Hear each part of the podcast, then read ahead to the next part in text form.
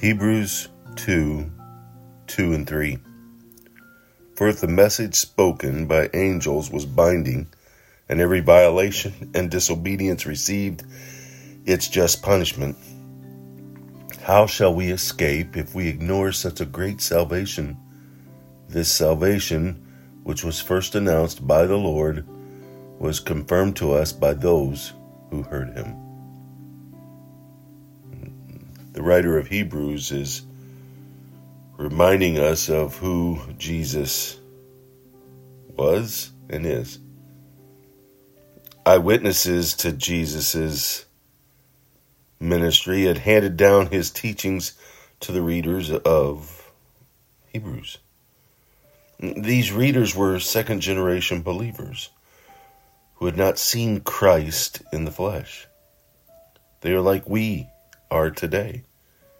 We have not seen Jesus personally, and we base our belief and trust in, in Jesus on the eyewitness accounts recorded in His Word. The message spoken by angels refers to the testimony that angels, as messengers for God, had brought the law to Moses. The central theme of Hebrews is that Christ is initially greater than all other proposed ways to God. The author was saying that the faith of his Jewish readers was good, but faith must point to Jesus. Just as Jesus in generations is greater than angels, so Jesus' message is more important than theirs.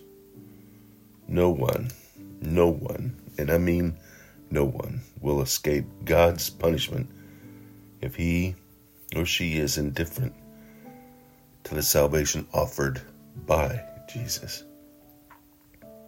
You know, Jesus' humanity has so many characteristics that we as Christians should model.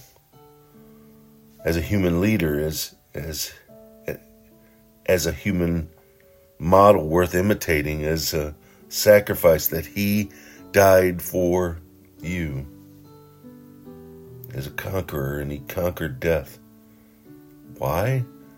So he could give you and me and the world life if they simply trusted in him. And as high priest, he is merciful, he's loving, and he's understanding. God, through Jesus and in Jesus, became a living, breathing human being. And Hebrews points out so many reasons why this is so important and something we can't miss today. And we have His Spirit within us to lead us, to guide us, to walk out that faith in the hope that we have because of the love He extended. Do you feel His love? Do you feel His guided direction in life? Faith, hope, and love. These three are great, but the greatest of these is love. Why? Because faith is something we bring, hope is what we cling.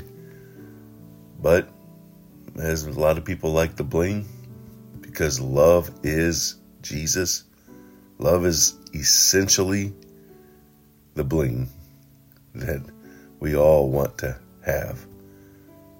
So Bring your faith, cling to your hope, and receive the bling of His love because Christ, Jesus, is love. He did it. Let's do it.